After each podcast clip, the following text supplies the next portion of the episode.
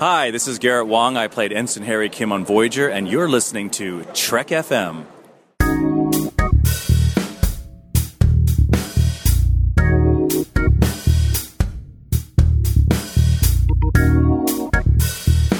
Hello, and welcome to Season 2, Episode 20 of Commentary Trek Stars, a show which deals with the work of Star Trek creators outside of Star Trek.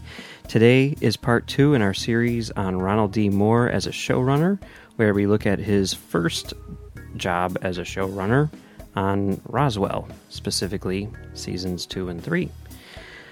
And today we are joined by the fearless leader of Trek FM, Christopher Jones. How's it going, Chris? Uh, it's going pretty well. Just you know, hanging out here in the Crashdown today. Sweet. Cool. Um, That's a reference to the series. it is. It is. Mm-hmm. I'm, I'm proud of you for getting that, Max. Oh boy. So, uh, Chris, uh, what are your thoughts on Ron Moore in general? Well, I think he has fantastic hair. I think he could do. It's uh, totally true. You know, give Fabio a run for his money. You mean uh, as a writer and a television producer? Sure. Uh, you know, I mean, like any Star Trek fan, he is a mainstay of modern Star Trek. Uh, you know, his fantastic work on the Next Generation, developing the Klingons, going into DS9, and you know, helping to make that an amazing show, and then of course Battlestar Galactica, which I think is one of the great pieces of television of uh, recent years, and it's interesting to me when I look at the work that he did, as much as I love the stuff that he did on Star Trek, on the next generation, I guess I should say, especially the finale, All Good Things, and then writing Generations Yeah. and First Contact. I, I like the way that he views science fiction. I think which you really see in Battlestar Galactica, which felt a lot like a reaction to his time on the Next Generation. Mm-hmm. So I've, you know, I just really appreciate the work that he's done both on on Trek and afterwards, and I always look forward to you know anything he produces because I know it at least has the potential to be very good. Definitely true. All right. Well, this week we are going to be looking at Roswell, which is a show which he came on um, during season two and, and stayed until the end, season three. But before he did that, when when last we we uh, we saw Ron Moore, he was leaving Voyager after two episodes. and uh, that season was, you know, the same season that Roswell started. Yes, that is accurate. That that season is the same season That's that- right, that, yeah. Roswell started. All right. And after leaving Voyager, he went on, um, I think, pretty much mid-season to work on uh, G versus E, which is a show which was created by Josh and, and Jonas Pate, which actually uh, comes into play later on in, in his career. And he worked on that as basically just a writer for half a season. And then the next season, which would be uh, the fall 2000 season, he was recruited uh, by Jason Katims and uh, I guess the WB to co run Roswell Yeah. along with Katims. So, uh, for those people not familiar with Roswell, it is about uh, three. oh, I should listen to this. It is about three teenaged aliens, Max, Isabel, and Michael, Hmm. who crash landed in Roswell, New Mexico in 1947. Mm-hmm. But they were in pods. Cryostasis. Right. So then eh, they they hatched, and uh, in 1999 they are now in high school, and they have been raised as humans, and they've kept their identities secret until Max uses his alien powers to save Liz, who is a human teenager who was the victim of a stray bullet. Sounds a lot like the first moments in Twilight. I guess kind of. So now they must try to keep their secret from the nosy local sheriff, played by William Sadler. The bad guy from Die Hard 2. Well, and also Luther Sloan from Deep Space Nine. There you go. Yes. While simultaneously trying to figure out where they came from and how to get back home. Hmm. So uh, this was based on a series of young adult books called Roswell High by Melinda Metz, and uh, it was developed for television by Jason Katims, who would later go on to do uh, one of my favorite shows of all time, Friday Night Lights, as well as uh, Parenthood, which is also quite good. Um, and season one was run by Katims himself. It was primarily character driven, but the network wanted to push the show into a more plot driven direction with uh, a lot of more science fiction elements. And so they. Show about aliens. Who Right. saw that coming? Yeah. So they brought on Moore Huh.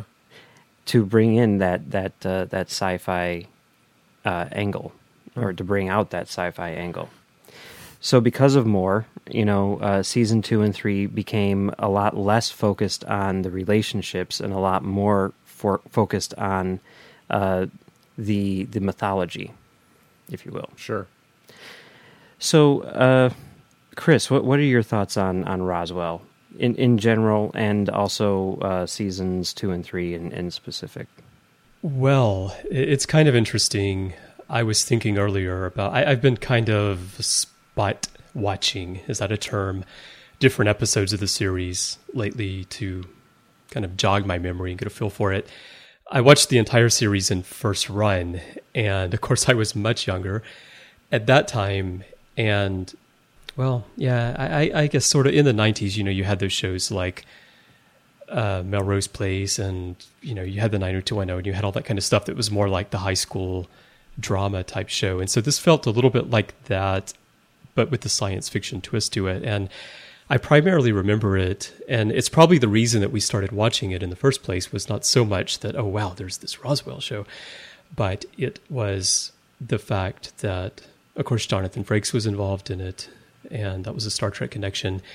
And it was on television here because at that point in time, we didn't have as many American television shows in Japan as we do now. And this was on, and you know, my wife and I, our son was was a baby at the time, and so we had more time to watch television, and we would watch this when it came on. And so my memories of it, and one reason I'm kind of fond of the series, is probably more reminiscing about those days and you know what the the show means to me. And then in terms of the actual storyline of the show, the the whole history of the show, how they kind of tried to course correct it for ratings, which they mm-hmm. tried to do with Enterprise later on as well, right? I don't know if I like that element or not because I, I kind of like the character stories of season one a little bit more, a little bit more than I like the the sci-fi mythology that they put into season two, and I, I think they sort of kind of found the common ground as they went on through the series. But you know, it's kind of it's a series for me. It's kind of fun to watch, but it's um it's not Battlestar Galactica by any stretch of the imagination either. Yeah, it, uh, it's really interesting because I pretty much uh, mirror your thoughts on that almost exactly. Um, I, I Oh, do really? have a, a lot of uh, fond memories of watching that show, and, and you know, I, I, I, I do love the show, but I think a, a huge part of that is a sentimental reason. You know, that was the show Yeah. that. Uh, when when I, I first started hanging out with my wife, you know, that summer we pretty much spent the summer just watching Roswell from beginning to end. So, you know, there's there's always that sort of like connection. You know, for for for a brief moment there, we we even uh, considered getting married at the Vasquez Rocks. That's until we went there and realized that it was 125 degrees in the shade, and there was no shade. But um, yeah, so I, I, I totally love this show and not much of it has to do with its quality. Although, Right. Let's hope yeah. so. although I, I, I do think that it is quite good. But like Oh, you, let's like go. you're saying, Chris, you know, I, I think that uh, season one was a lot better than seasons two and three because I really did like the character stuff. And as much as I love, you know, Ron Moore and his his sci-fi stuff, which is great most of the time, maybe the the only person in in uh, TV right now who can stack up to to that would be Jason Katims and his uh, his ability to uh, flesh out characters. So I love both Moore and Katims, and I love Roswell. But I have to say that the stuff that both of them have done individually afterwards uh, has been better. Their solo work is better. As a band, they don't work. Right. And and season two and three, you know, I I, I do enjoy, but um, like I, I was spot watching it too. You know, I, I was pretty much pulling out the Moore episodes and, and watching those in preparation for this, and the whole time I kept on thinking like these kids are in high school, right? Because we never see them in high school, you know?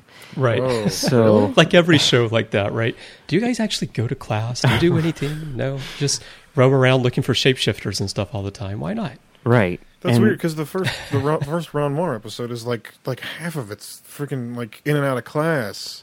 Maybe. Uh, But, I mean, It in- was infuriating, and like every like like this kid spends a week going to class being taught about John F. Kennedy and the Cuban Missile Crisis. yeah, by, by Martok. Yeah, but it just like kept going, and I'm like, how? What, what is this? Is this just the JFK class? You know, it, and, and I thought it was an interesting framing device. Sixth whatever. period JFK theories. Advanced JFK. So, Max, I'm guessing that you don't share our opinion on this show. well, I did not watch this show for like 30 seconds during its run. I didn't watch a single episode. Uh, I pretty much stayed away from the WB for a big chunk of time, uh, and and I thought Roswell was something. I thought it was Dawson's Creek, but some people have superpowers, and that's what it is. Um, and I I was gradually worked my way into some WB shows later on when it turned out that Buffy was a lot better than I thought it was. And uh, I still didn't really watch Roswell, but I saw a lot of ads for it, and I knew I didn't want to watch that show. And so when we started talking about doing this, I was like, all right, I got to watch Roswell. So I started in season one, and about halfway through, I burned out and wanted to strangle myself because it was intolerably boring. It was the most intensely repetitive, banal teen drama I've seen a thousand times over and over again, and I just thought, I can't, I can't do this. And when when you just just skip into the Ron Moore episodes, I was like, all right, I'll give that a try, and that helped a little bit, but not much, because by replacing the teen drama storylines with the sci-fi storylines, which really are, I've got a glowing rock, and you want it. Come get this glowing rock from me. By the way, I have different superpowers from you. Mm-hmm. That's what the show became. So they replaced one thing I wasn't interested in with something else that I absolutely can't stand, which is plot devices for plot's sake. Well, I, I have to say here that I think that if I had never seen this show and you guys had told me we're going to do this show, you need to go watch it, and I jumped in like Max did and I watched this show now for the very first time, I think my reaction might be somewhat similar to Max's reaction because so much of what I like about the show is, as we said a moment ago, sentimental. Mm-hmm. And I mean the the the teen drama part I think is not I don't have quite as strong a reaction to that, I think as, as Max described there. But I can very clearly see how someone could kind of feel like, you know, I've seen this done many, many times. And the difference here is that they're aliens. Okay, so um, are we pretty much all in agreement that Ron Moore's contribution did not improve the show and it may have actually uh, um, been a detriment? I, I think so because I feel like what what I don't like it's kind of like the temporal Cold War in Enterprise where that didn't really need to be in the show and you know Braga didn't want it in the show originally and the studio wanted to have this futuristic element and so you kind of you throw something into a show because you think that it needs to be there Yeah. even if it has nothing to do with the original vision of the show. And I feel like here, eh, you know, and, and I looked at the ratings for Roswell actually this morning for each season. And I mean, they're not great, but come on, the show was on the WB. What do you expect Yeah. from this? And the, it's the studio. It's it's like again with Enterprise. Let's pep up the music. Let's put Star Trek in the title. Uh, let's have them go off on this this season long arc to chase Xindi because we think that it might make a difference in the ratings. And I think you just can't do that with a television show. You can't keep changing it just to chase ratings. And the sci fi elements that they put in here, first of all, my question is again, it was on the WB. Do they need sci fi elements? I mean, what is the audience looking for here? Because ultimately, it's a teenage drama. It's based on Roswell High, the young adult book series, you know, as you mentioned at the beginning. what's the audience really looking for here? And I think that the audience was more interested in the character drama, teen drama of season one than they were in the whole skins and the clones and the Max is king and you know the five planets being at war with each other and stuff in the second season. And those are sci-fi elements that it, it's almost like you have a bag of generic sci-fi elements that you can just drop into any show and plug it into the characters that are already there. And that's kind of what i felt like they did on roswell. There was no real justification for the elements that they put in I read an interview with uh, Jason Katims where he was talking about, well, they were talking about him as a showrunner. You know, that was like the subject of the interview, and and the question was, what was the craziest note you ever received from a network?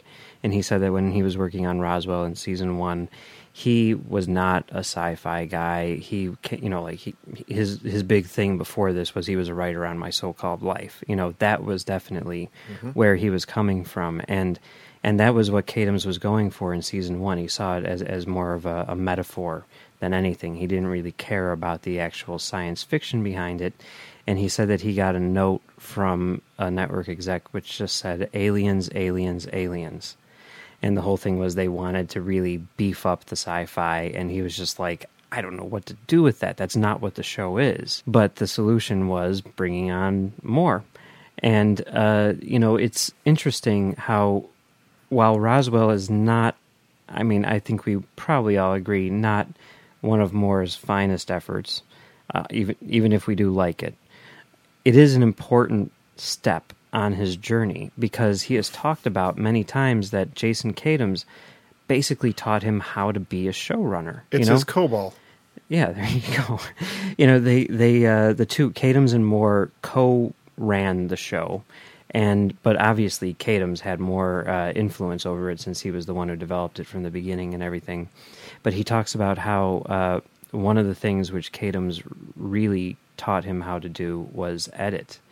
And he said that there was one episode in particular. He wouldn't. He didn't say which one, but I'm dying to find out where uh, it just wasn't working at all. And he, he, the two of them were sitting there in the edit bay just watching it, and then at one point, Katims just turned to Moore and he's like, "All right, it's a comedy," and then they recut the entire episode to make it comedic. You know, when you when you listen to especially Moore's commentaries for Battlestar Galactica, you you can see how much uh, importance he places on the editing process when it comes to to that show and his shows in general, and it really seems like he got that from working with Katims on Roswell. So that I think is is really really important.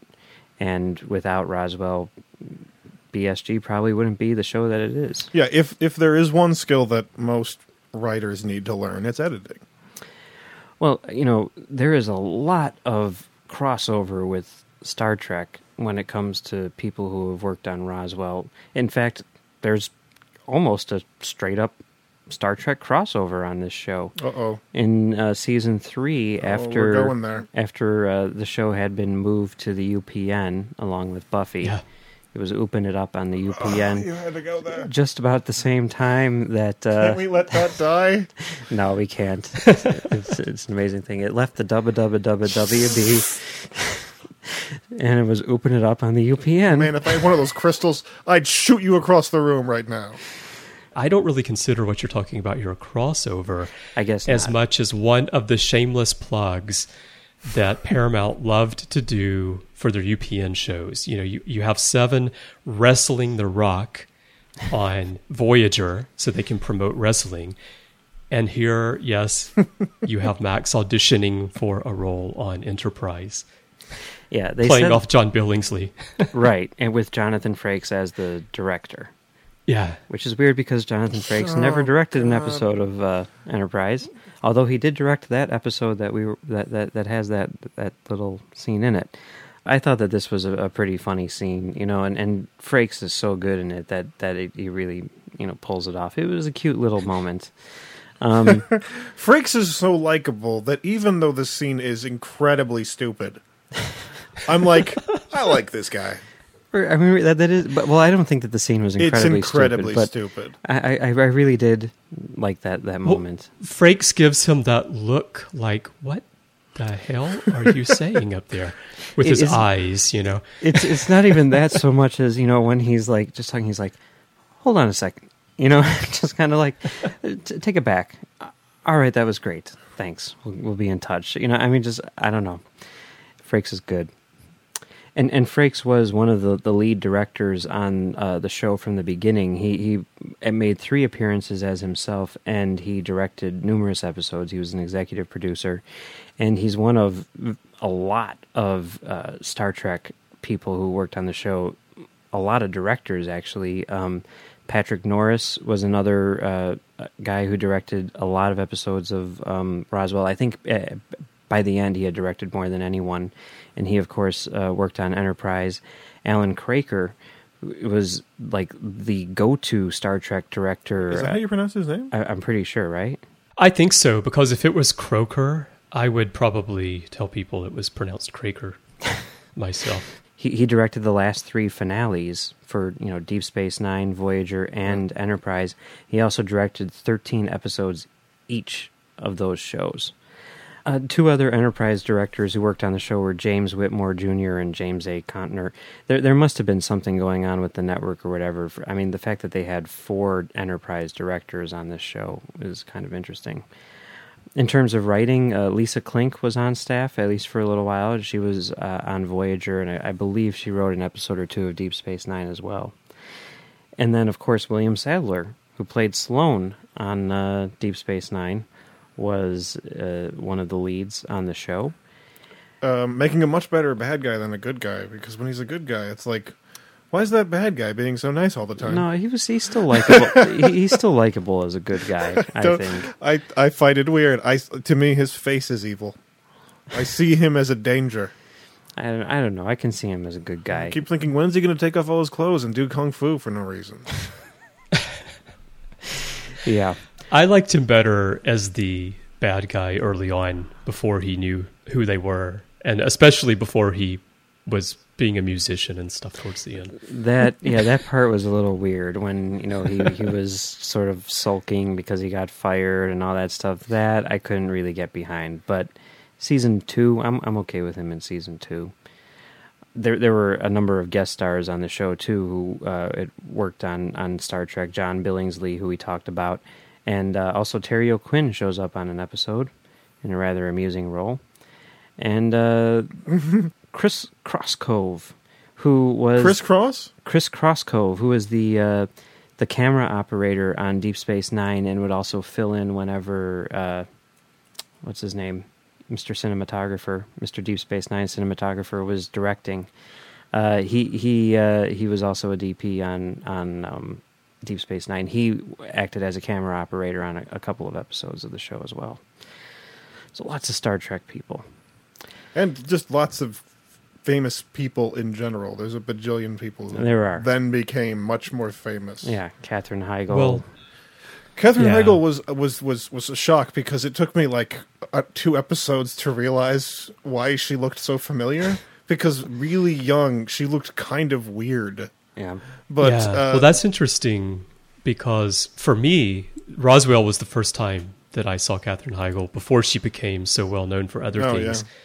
So I always think of her as she is from Roswell, and uh, of course, Emilie de Ravin is that how you pronounce her last name? Ravin, the most Australian chick from Lost.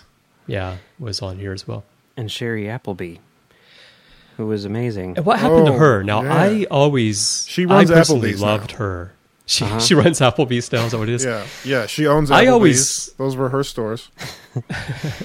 I always loved Shiri Appleby on here just because I felt she just seemed very very natural Yeah, to me, she was kind great. of in the I- I- way that I, it- like Colm Meaney as as O'Brien. Just someone who feels very natural in their acting. she she carried the show, and that was the other thing to Yeah. me, which is like I loved how she was pr- pretty much the, the the main character or the focus. It was told Yeah. from her, her perspective in season one. and When Right. they got away from that, I'm like, God, I don't, you know, I don't really care as much anymore. Oh yeah, they Yeah. lost the boring plot when they shifted away from the human character. But yeah, well, I- but it was her show, and you know the show ends with her saying that I'm Liz mm. Parker and I'm happy Yep. And so they, they did manage to bring it back full circle. Don't forget the biggest Star Trek cameo of all in Roswell, though, which is, of course, the Vasquez Rocks. There you go. Which little Yes. did Kirk know as he was fighting the Gorn that the reason the Gorn was fighting him, the reason they wanted Cestus 3, is that that uh, spacecraft was hiding inside Yeah. that was going to be used by Tess to go back home. Uh, Kirk didn't know that, but the Gorn did. It makes sense. I like it. Yeah, they when we went there, um, they said that there were the people. I forget they have names. You know, like basically the Roswell equivalent of Trekkies, and they would find out whenever they were going to be shooting there, and it was a public park. You know, so they couldn't like keep them out or anything, and they would go and stand up on some other rocks and watch them shooting Roswell and just swoon. I guess. Anyway, uh, yeah, but Shiri Appleby, I, I miss her. I wish she was in more stuff. So I was shocked to see um, Veronica Mars' terrible boyfriend, Jason Dohring, show up in one episode. Yep, he shows up. Oh, and J.G. Hertzler, we forgot about him. But it's hard to recognize him when he's not um, an alien covered in makeup. Well, Chris, any uh, final thoughts on Roswell? Oh, I don't know. I think we've pretty much covered everything here. You know, like like I said, it's just a show that I like largely for sentimental reasons, not so much because the quality of the writing is so wonderful or the special effects are great or anything. I do love Tabasco, so that's something there. Uh, I, I'm not a big fan of peach Snapple, but apparently we all drank of the Snapple. Some of us more than others. Max only had a sip. You and I drank the whole bottle here. Um, I like the first season a lot better than the second and third season personally, but I do feel like in the third season they were able to balance the sci-fi elements and the mythology of the second season a little bit more with the character stories of the first season, so that you got a little bit of both. But you know, I don't know, and, and it feels like one of those shows where they kind of close out the story because they know they're being canceled. Oh, we didn't mention the other Star Trek inspired connection here that this show, when it was going to be canceled after the, I guess it was after the first season, right? It was going to be canceled after was the both. 22 episodes. Yeah. Well, yeah, both times, but this particular case, I believe it was after the first season, right, where the fans started sending bottles of Tabasco to the studio offices, the way Star Trek fans were sending letters to get TOS back on for its third season. Uh, that was kind of a, a funny connection there, but I don't know. It's just one of those shows that I'll watch from time to time.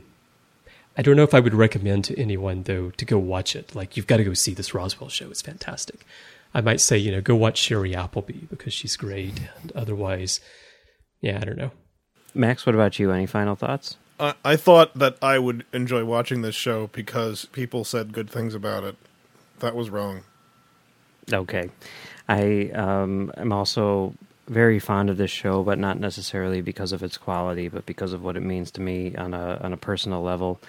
I think that probably the less I watch it, the better, because when I'm watching it, I see the flaws, but in my mind, I just love it for what it is. So um, I'll just leave it at that. I'll, I'll have it on my shelf for whenever I need it, but I will only go to it on special occasions. So, Max and I do two podcasts a week, and that practically kills us. But, Chris, you do about 17,006, all of which can be found on Trek.fm, if I'm not mistaken. What, what, what are some of them for people who may not know? Well, starting at the beginning of the week, I guess, let's make it Sunday. Uh, Matthew Rushing and I do literary treks. That's Star Trek books and comics. Monday, we do The Orb. That's Matthew with me as well, where we talk about Deep Space Nine. Tuesdays is The Ready Room, which you guys have been on before.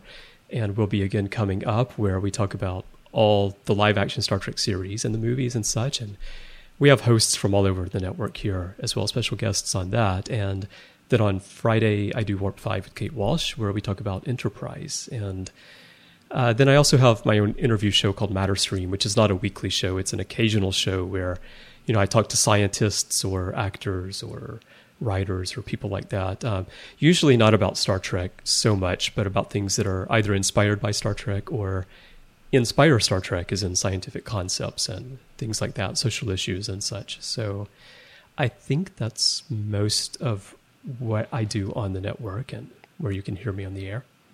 Cool. And here is a clip of those shows and others, which you can find on Trek.fm. Previously on Trek.fm, The Orb.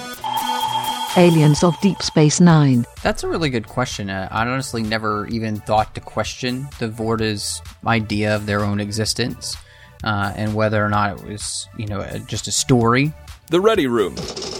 A matter of honor. Riker is the perfect person to go on this exchange because he I has agree. that confidence to go toe to toe with a Klingon to make his presence known and to get that authority right away. To the journey!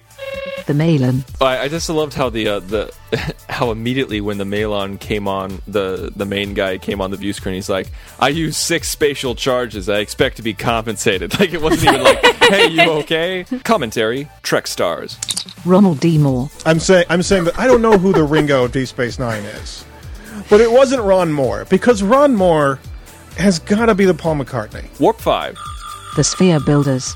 and and it is a good concept. I think it, uh, and obviously the reasons it was introduced were, were more because of the studio and wanting that uh, looking forward perspective, you know, getting ahead of the 24th century. Trek news and views Darmok. I just, I've just bought a book and I say, what on? You know, what, what, what do you mean, what on? A Kindle or. No, I went to a bookshop. Went to a bookshop? literary Treks Assignment Earth Comics. I kind of liked it in that it picks up from Assignment Earth, the Star Trek episode, where we find out that Gary Seven has been sent there to find out why the two agents who were supposed to be stopping that missile launch can't do it. What happened to them? and introducing our new next generation show Earl Grey My garage turned into a holodeck with some crepe paper and a nice grid pattern. I just could not get enough of it. That was Halloween, that was everything. And my parents very indulgently gave me many Playmates toys because those things were awesome.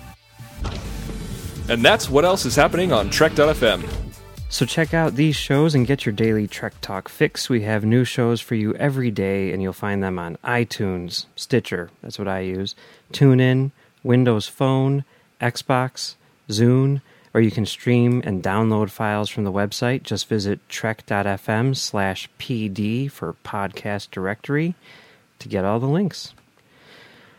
All right, and as always, you can find us on our website commentarytrackstars.com where we do our other show commentary trackstars and you can find us on twitter at comtrackstars or email us at comtrackstars at gmail.com I'm still waiting for you guys to do your third difficult to differentiate show commentary trick stars where you talk about the great magicians of history. yeah one day. All right so thanks so thanks for joining us chris. And we will be back next week to talk about ron moore's second show Carnivàle.